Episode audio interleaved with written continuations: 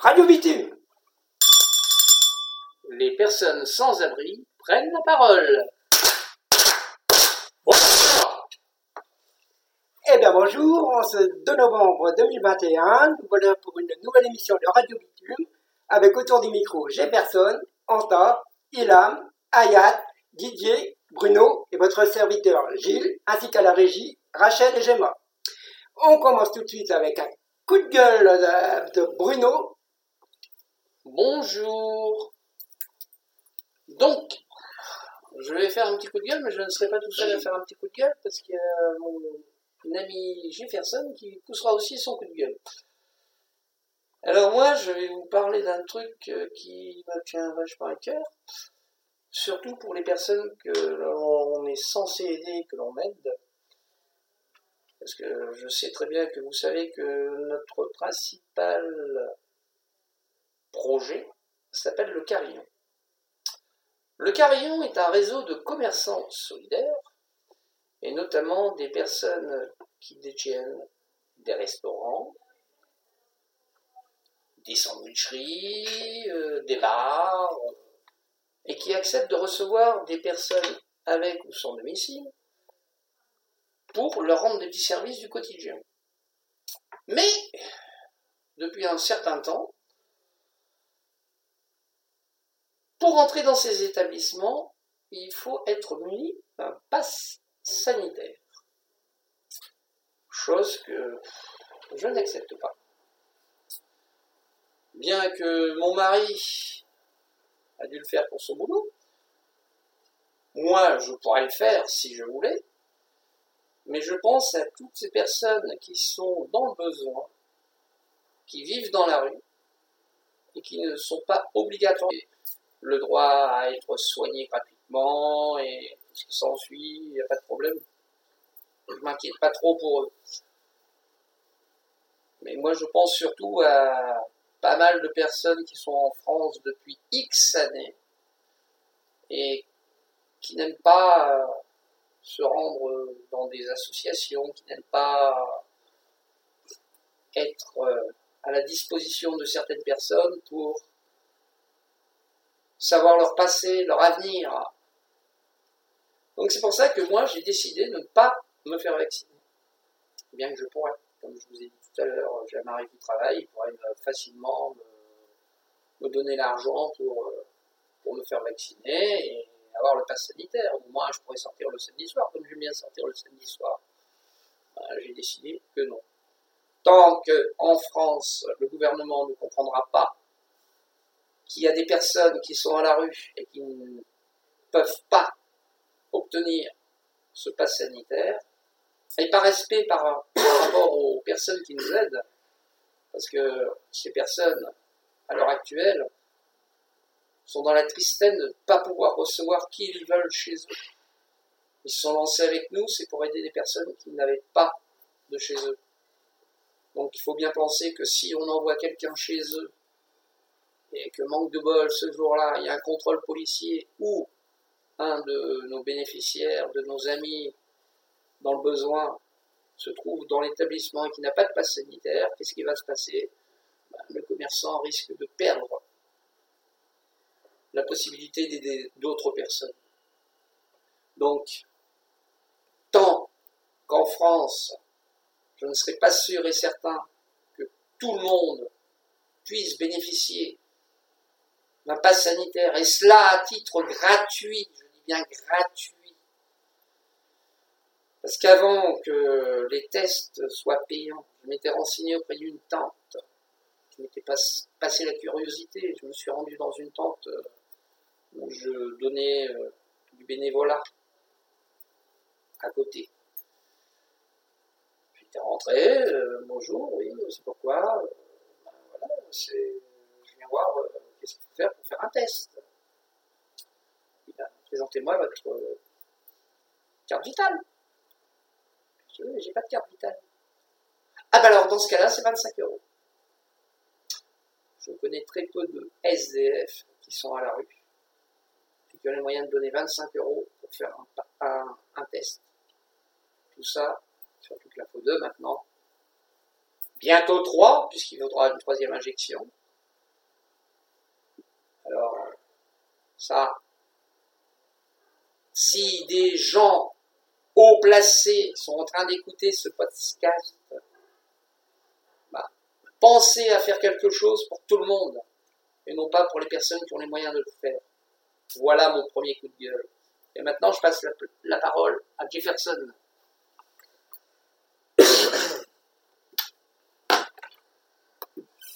Alors, bonsoir à tous. Du coup, moi, je vais vous parler de la suppression des tickets de métro. Alors, nous avons pu remarquer que au sein des transports en commun, l'État vise à supprimer l'État vise à supprimer ce bout de carton, nous l'appelons un ticket de métro, d'ici mars 2022. Car selon Île-de-France Mobilité, un ticket sur 10 serait soit euh, jeté, abîmé, ou tout simplement oublié. Ce qui bien sûr fait d'énormes pertes pour la RATP, chose que je peux bien comprendre. Le souci, c'est que la RATP vise à rendre l'accès au transport en commun de manière numérique. C'est-à-dire de posséder à tout prix un téléphone de type smartphone pour, pour avoir accès aux applications mobiles. Chose qui n'est pas tout à fait euh, accessible pour les personnes sans domicile fixe. Malgré le fait qu'il y en ait 71% de ces personnes-là qui bénéficient d'un smartphone, 29 ne peuvent pas avoir accès à un smartphone ou encore payer un titre de transport. Et là, mon coup de gueule, c'est vraiment là-dessus. C'est que le gouvernement n'a pensé qu'aux personnes aisées, aux personnes capables de se fournir un titre de transport à n'importe quel moment. Ils n'ont pas songé aux personnes sans domicile fixe, qui, elles, ont souvent du mal avec l'ère du numérique, mais pas que, les personnes sans domicile fixe, il y a aussi les personnes âgées à mettre dans le lot. Car ces personnes-là, vous n'allez pas me dire que vous lui donnez un téléphone de dernier cri, elle va savoir l'utiliser. Chose euh, qui est assez euh, aberrante, je trouve. Et euh, sachez que les, les amendes que les sans-abri prennent, c'est bien évidemment les contribuables qui finissent par les payer tôt ou tard, de manière indirecte. Donc, euh, voilà, en fait, euh, c'est assez problématique le fait qu'il y ait des personnes, qu'il y ait une minorité qui soit exclue de la société à travers les transports en commun et je trouve ça aberrant. Parce que les transports en commun, nous en avons toujours besoin pour aller faire des démarches administratives, voire même pour se déplacer dans la ville de Paris.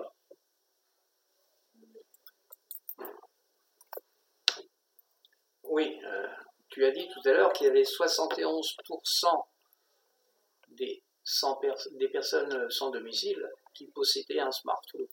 Non, tu as 71% qui possède un téléphone, aussi bien smartphone que simple téléphone. Et avec un simple téléphone, tu es très loin de pouvoir faire ce qu'ils veulent qu'on fasse. Un téléphone, moi j'ai un téléphone, euh, Gilles a un téléphone. C'est tu n'as même pas d'appareil photo dessus. Tu as 71% qui possèdent un moyen de communiquer par téléphone, mais ce ne sont pas tous des smartphones. Si tu dis 71% de smartphones, les gens vont dire même moi j'arrive pas à en payer un, comment ça se fait qu'eux ils arrivent à en avoir un? Tu es d'accord avec moi? Je suis d'accord. Mais je vais rebondir sur un chiffre que je n'avais pas dit. C'est qu'il y a 92% des sans-abri qui possèdent un téléphone. Dont 71% qui possèdent un smartphone. Eh bien, merci. Maintenant, nous allons passer un coup de cœur de Hayat qui va nous parler de la trêve hivernale. Bonsoir, c'est Hayat. Voilà, euh, depuis le 1er novembre 2021, euh, mon coup de cœur, euh, et je suis ravie que la trêve hivernale a été instaurée en France depuis 1956. Et depuis, il y a chaque année une période de cinq mois qui va de novembre jusqu'à mars. Le propriétaire ne peut procéder à l'expulsion d'un locataire. Et ça permet de protéger les foyers les plus précaires. Ça, ça me réjouit. Voilà. Il y a quand même un léger problème, c'est qu'au mois de mars, au mois d'avril, il ne fera pas forcément chaud. Et pourtant, les gens pourront être expulsés. S'il va y avoir encore une pandémie, ils ne vont pas être expulsés. Parce que, d'accord. Eh ben, c'est à mon tour et moi je vais vous parler d'Hiver Solidaire. Qu'est-ce que Hiver Solidaire? Hiver Solidaire, c'est des paroisses qui mettent à disposition des lits pour les personnes sans abri. D'ailleurs, je serai bénévole, moi, à, pardon, à Saint-Joseph euh, du 15 décembre au 15 mars, ce qui fait que je ne serai peut-être pas là ce mois-là. Désolé par contre. Et ce qui est bien, c'est qu'au moins ces gens-là, ils ont un lit pour la nuit, chauffé, ils ont le petit déjeuner, le repas du soir, simplement ils sont dehors toute la journée. Bon, moi, le soir, ils savent qu'ils pourront dormir au chaud. Voilà. Maintenant, nous allons. Ah, Didier, je vais prendre la parole. Vas-y, on t'écoute. Bonjour à tous. Euh, le micro fonctionne? Euh, Alors, moi, je voulais dire, ben, moi, je, je j'ai fait 12 hivers solidaires. Euh, non, euh, pas, cet, cet hiver-là, mais l'hiver d'avant. J'étais à Saint-Ambroise. Et je pense que c'est vraiment un, un, moyen de se reconstruire, surtout. Euh, même si on, toute la journée on est dehors, mais au moins on, on, on dîne le soir, on prend le petit déjeuner le matin, et on peut prendre la douche, on peut garder, laisser ses affaires dans un endroit, et on peut faire tous ses papiers, tout ce qu'on a ce qu'on a envie de faire dans la, on est dans la rue en difficulté, mais qu'on ne peut pas toujours faire non plus. Et euh, c'est vraiment un très très bon, un très très bon euh, tremplin pour euh, se reconstruire. Et moi, voilà, ça m'a permis de me reconstruire, d'être en colocation maintenant. Et voilà, de, ne plus connaître la rue, de plus connaître les, les difficultés. Eh bien, merci Didier. Nous allons parler maintenant de la Maison des Jeunes Talents avec Agathe et Ilham qui vont nous parler donc de cette fameuse Maison des Jeunes Talents en nous expliquant ce que c'est. Alors, euh, la Maison des Jeunes Talents, c'est un programme d'égalité des chances qui fournit aux étudiants boursiers un soutien financier et humain parce que le coût du logement à Paris est un gros frein aux euh, études euh, pour ceux qui viennent de province et euh, les, euh, les, étudiants qui peuvent avoir un talent mais qui n'ont pas forcément les moyens de d'avoir un logement, un hébergement proche de leur classe préparatoire notamment, se disqualifient et ne vont pas dans ces classes préparatoires qui préparent aux grandes écoles sur Paris. Et donc cette association fournit un logement gratuit, euh, des soutiens euh, euh, financiers et à travers le soutien scolaire par des professeurs qui sont bénévoles. Et également, elle nous permet d'avoir des sorties culturelles et de nous investir aussi dans le, dans le milieu associatif, comme avec la cloche. Ah, j'ai une question. Est-ce que le soutien financier vient en plus de la bourse? Alors, le soutien, le soutien financier, c'est surtout euh, par rapport au logement. Donc, euh, un logement sur Paris euh, avec souvent le repas de le repas en soirée qui est servi, c'est déjà un soutien financier énorme. Et ensuite, on peut garder la bourse. Et par exemple, en première année, on nous propose, enfin, on nous, on nous demande de garder la bourse afin de faire un voyage scolaire pendant les vacances et améliorer notre langue pour, euh, pour les concours. Ah, Bruno peut prendre la parole. Une petite question. Mais alors, euh, les personnes, euh, enfin les étudiants qui sont là, qui n'ont pas de bourse, euh, n'ont pas le droit d'accéder à votre assaut Alors pour l'instant, c'est la faiblesse du système parce que faut être boursier pour pouvoir bénéficier de ce système. Euh, moi, je trouve que c'est déjà un début, c'est-à-dire que eux, ils veulent quand même agrandir euh, le système, euh, se faire connaître et avoir plus d'aide parce que c'est quand même euh, très il faut beaucoup de financement pour pouvoir gérer ça parce qu'on est on était dans plusieurs appartements, quatre appartements en, en, en première, deux appartements en première année et deux autres logements en deuxième année. Il y a par exemple dans notre, dans nos, nous on habitait dans le huitième l'an dernier, on était bien logés, vraiment dans un appartement très bien. On était 16 filles sur un, un rez-de-chaussée.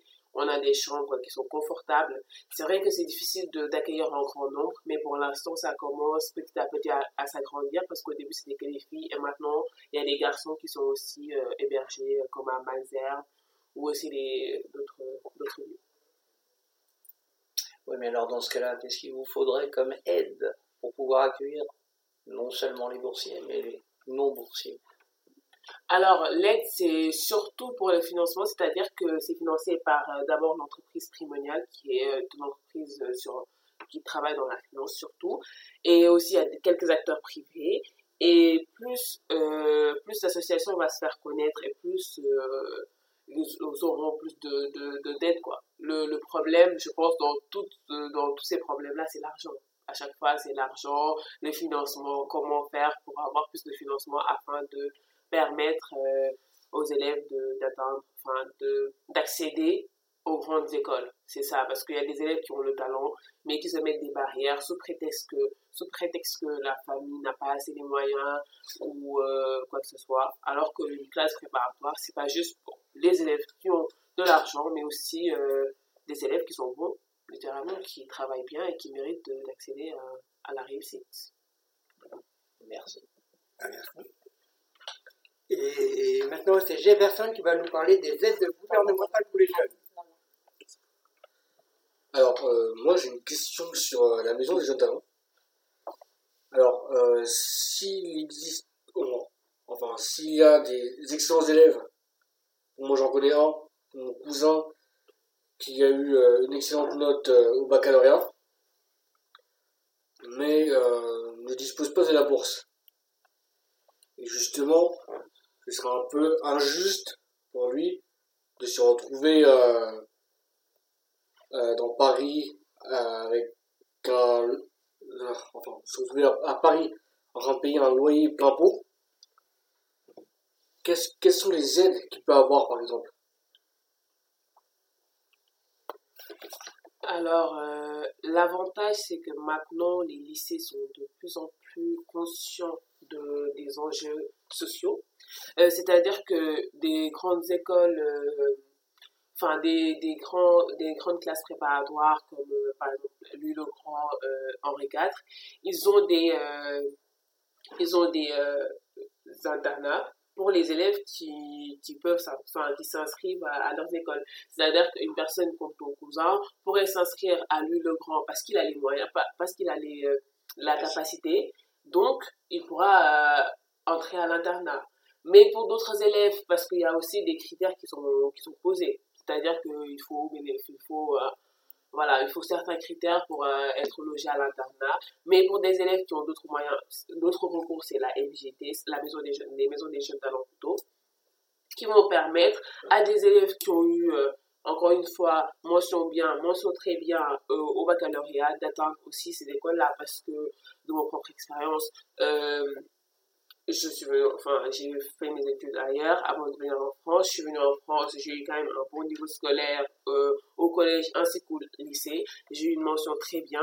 J'ai postulé dans plusieurs classes préparatoires et ça, c'est à prendre en compte parce que j'étais par exemple en province, dans un village lointain en France, et des fois, les, des élèves qui ont la capacité vont être rabaissés. C'est-à-dire que ils vont pas pouvoir poursuivre leur rêve parce que le prof, le professeur, il va dire non, euh, mieux vaut que tu restes en province, à Paris, c'est ça, c'est ça.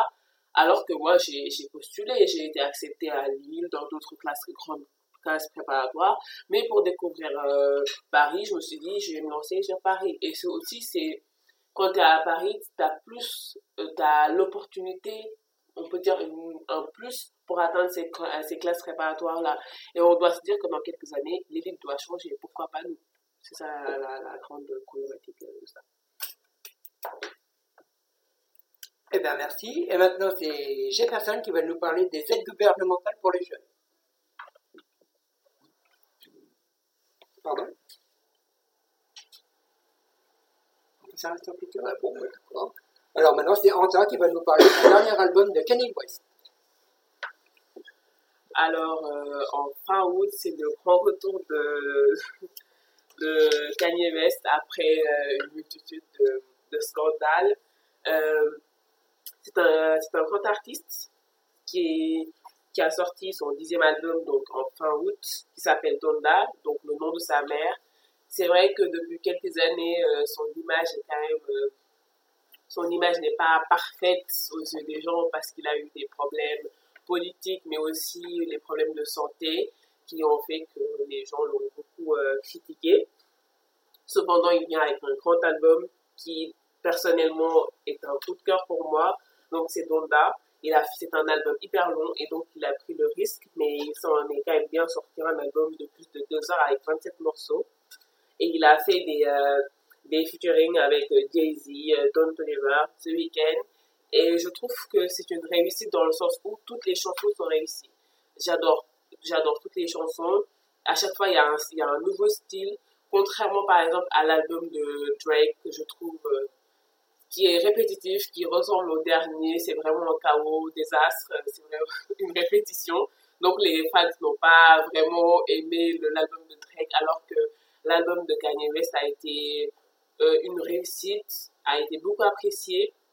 Personnellement, euh, je sépare l'artiste de la personne, c'est-à-dire que Kanye West il peut avoir des problèmes, mais je reconnais quand même son talent euh, musical, son génie musical, je peux dire, parce que son album c'est vraiment un chef-d'œuvre et que je conseille vraiment. Il a et je trouve aussi que ça a une dimension très c'est très profond parce qu'il a parlé de de la religion, de la foi, mais aussi de la famille. Il a beaucoup parlé de son de sa mère, par exemple, dans sa première chanson Donda, c'est quand même une répétition, mais quand on connaît l'histoire, on voit que quand même c'est vraiment un hommage à sa mère, mais aussi il a dénoncé des violences, le, taux d'incarcération qui est très très très euh, très haut aux États-Unis et qu'on doit quand même dénoncer parce qu'un pays, euh, la première puissance mondiale qui ne peut pas euh, s'améliorer sur son système, qui c'est vraiment un désastre et donc voilà, donc c'est vraiment une dénonciation et on voit que quand même il a progressé après, euh, après tant d'années de, souffrance et de, scandale. Eh bien, merci. Et maintenant, c'est donc Jefferson qui va nous parler de l'accessibilité des musées pour les personnes sans abri. Alors oui, en effet, l'accessibilité des musées pour les personnes sans abri. C'est vrai que l'accès à la culture demeure très important pour toute personne notamment pour les personnes en situation de précarité, car en grande partie du temps, elles se retrouvent seules et se demandent quoi faire durant leur journée. Alors, sachez que tous les musées nationaux, et sans exception, offrent une gratuité pour les personnes sans domicile pour les demandeurs d'emploi. Euh, alors oui, demandeurs d'emploi, personnes sans domicile, pour avoir accès aux visites, euh, dire, euh, visites euh, permanentes. Ce qui permettra à ces personnes-là d'avoir, de changer un peu leur quotidien assez morose, malheureusement, et d'aller voir euh, différentes œuvres d'art euh, pour se vider l'esprit. Ah, il faut savoir que tous les premiers di- dimanches du mois, tous les musées sont gratuits, ouverts à tous. Euh, oui, en effet. Mais par contre, là, c'est vraiment pour. euh, là, c'est un cas qui est valable toute l'année. Et là, c'est euh, uniquement les, mus- les musées nationaux, tels que le musée d'Orsay, le musée de l'Orangerie, euh, le musée du Louvre, et plein d'autres musées. Voilà. Mais Une question que je me pose. Dans les cinémas, dans les théâtres, il faut le pass sanitaire et dans les musées, il ne faut pas? Comment? Dans les cinémas, les théâtres, il faut le pass sanitaire pour pouvoir accéder. Dans les musées, il ne faut pas? Malheureusement, si. D'où mon coup de gueule de tout à l'heure. Malheureusement, malheureusement, c'est vrai que ça fait de la peine, mais euh, il faut bien, bien évidemment un pass sanitaire pour accéder aux, euh, infrastructures culturelles. Didier, alors, moi, je voulais dire, c'est que bah, moi, j'étais plusieurs euh, années dans la rue. Et euh, moi, j'ai profité euh, expos, euh, et sans, sans avoir le RSA, sans avoir euh, quoi que ce soit. Après, il faut que ce soit aussi les personnes qui, qui fassent une démarche, qui viennent, qui vont voir les, justement les, théâtres, les, euh, il y, a, plein de, il y a plein de choses qui sont faites dans Paris. Par exemple, moi je connais Paris, mais il y a plein de choses qui sont faites dans Paris. Pour, même pour, pour les personnes dans la rue. Moi j'en ai profité et contraire, j'ai même fait du théâtre, j'ai fait plein de choses. Euh, Après, pour le pass sanitaire, je voulais simplement dire, c'est que le pass sanitaire, tu peux l'avoir gratuitement. Tu vas dans les pharmacies, tu vas dans les pharmacies, je, tu vas peut-être pas d'accord avec moi, je- et euh, tu as un numéro de sécurité sociale, tu as le droit à ton pass sanitaire. Mais comme je disais tout à l'heure, tout le monde n'a pas de numéro de sécurité Oui, sociale. oui, oui, oui. La preuve, Non, non, mais- moi, je n'ai plus de carte vitale. Oui, mais tu as un numéro de sécurité sociale, Bruno. Oui, Et moi, j'ai mais tout le monde ne possède pas Oui, un mais moi, mais moi, Tout je le monde n'a pas un numéro de téléphone, n'a pas de téléphone pour téléphoner, avoir son numéro de sécurité sociale. Oui, alors moi, je voulais juste te dire, Bruno, c'est que moi, j'ai- j'avais pas de carte vitale. J'avais juste mon numéro de sécurité sociale. Je suis allé dans une pharmacie que je, je connaissais, euh, Rebecca, qui travaillait à la pharmacie, et qui m'a vacciné, et où j'ai pu avoir mon pass sanitaire. Alors, Et explique- gratuitement. hein. et explique-moi pourquoi, avant que ce soit obligatoire, sinon payant maintenant, depuis le 12 octobre, la- laisse-moi finir, s'il te plaît. Je me suis renseigné à la pharmacie du colonel Fabien. Il y a une tante qui est là du lundi au vendredi.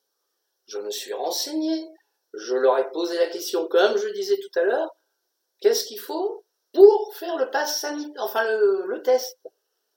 Ils m'ont dit, donnez-moi votre carte. Je leur ai dit, mais les personnes qui n'ont pas de carte, c'est 25 euros. Donc, tu as eu la chance de connaître quelqu'un qui te l'a fait gratuitement, tant mieux pour toi. Mais ce n'est pas vrai. Excuse-moi.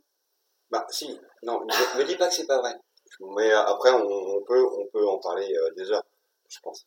Mais, euh, mais voilà. Moi, c'est juste, c'est juste que je voudrais simplement dire où, euh, après, c'est aussi aux personnes d'aller, euh, d'aller faire les démarches. Voilà. Parce que tu, regarde, tu me disais les migrants. Les migrants, ils ont le pass sanitaire. Parce qu'on les aide? Ouais. à leur entrée? Ouais, non, mais tout à fait. Tout à fait. Tous Et ceux, qui sont d'ailleurs. Mais c'est très bien, c'est très bien. tous ceux qui sont à la rue ne sont pas forcément. Il y a pas. Tout le monde ne court pas après les gens qui sont à la rue. Il y en a qui sont là depuis. Tu veux que je te cite le cas d'une personne quand j'étais à la rue, moi. J'ai rencontré une personne du côté de Châtelet. Tu sais quel âge elle avait cette personne? 85 ans. C'était une dame qui traînait un chariot derrière elle. Ça faisait plus de 30 ans qu'elle était là. Je lui ai posé la question. Mais personne ne s'occupe de vous. Elle dit, j'ai pas besoin que quelqu'un s'occupe de moi. J'ai mes amis. Il y avait personne dans la rue, il y avait moi et elle. Je dis, mais où ils sont vos amis? Regarde le ciel. Regarde par terre. Les oiseaux. Les chats. Voilà mes amis. Donc ne dis pas que forcément tout le monde sait. Tout le monde peut. C'est pas- j'ai pas dit que tout le monde sait. J'ai dit euh, simplement que euh, non, non. On sait très bien qu'il y a des personnes dans la rue, et moi j'en ai rencontré aussi. Plein. Non, Bruno, il n'y a pas que toi qui as rencontré que des, des personnes. Et, euh, mais voilà, je pense que euh, il y a quand même beaucoup de choses qui sont faites actuellement où euh, faut pas non plus trop euh, dire euh, voilà, En tout cas, moi je sais ce que la personne m'a répondu. 25 Non, non, non. euros. Mais moi, c'est surtout, moi, moi, je veux être optimiste, tout simplement. Bon, eh bien, merci. Je crois qu'on ne parviendra pas à vous de partager. J'espère que l'amitié restera quand même. Et on va terminer avec, euh, avec Ayat qui va nous parler de Stromae et son dernier tube. Eh bien, encore une fois, c'est Stromae, sa dernière euh, chanson qui m'a énormément touchée, qui s'appelle Santé. Et surtout, le passage qui dit Je lève mon verre pour ceux qui n'en ont pas. Voilà. Et le titre de circonstance avec ce qu'on a dit juste auparavant. Merci. Ben, je pense qu'il est- va être temps de conclure. On va remercier Jefferson, Anta, euh, Ilham, Ayat, Didier, Bruno, à la régie euh, Rachel et Gemma et votre, servi- votre serviteur Gilles. Radio Bitume, Les personnes sans domicile prennent la parole.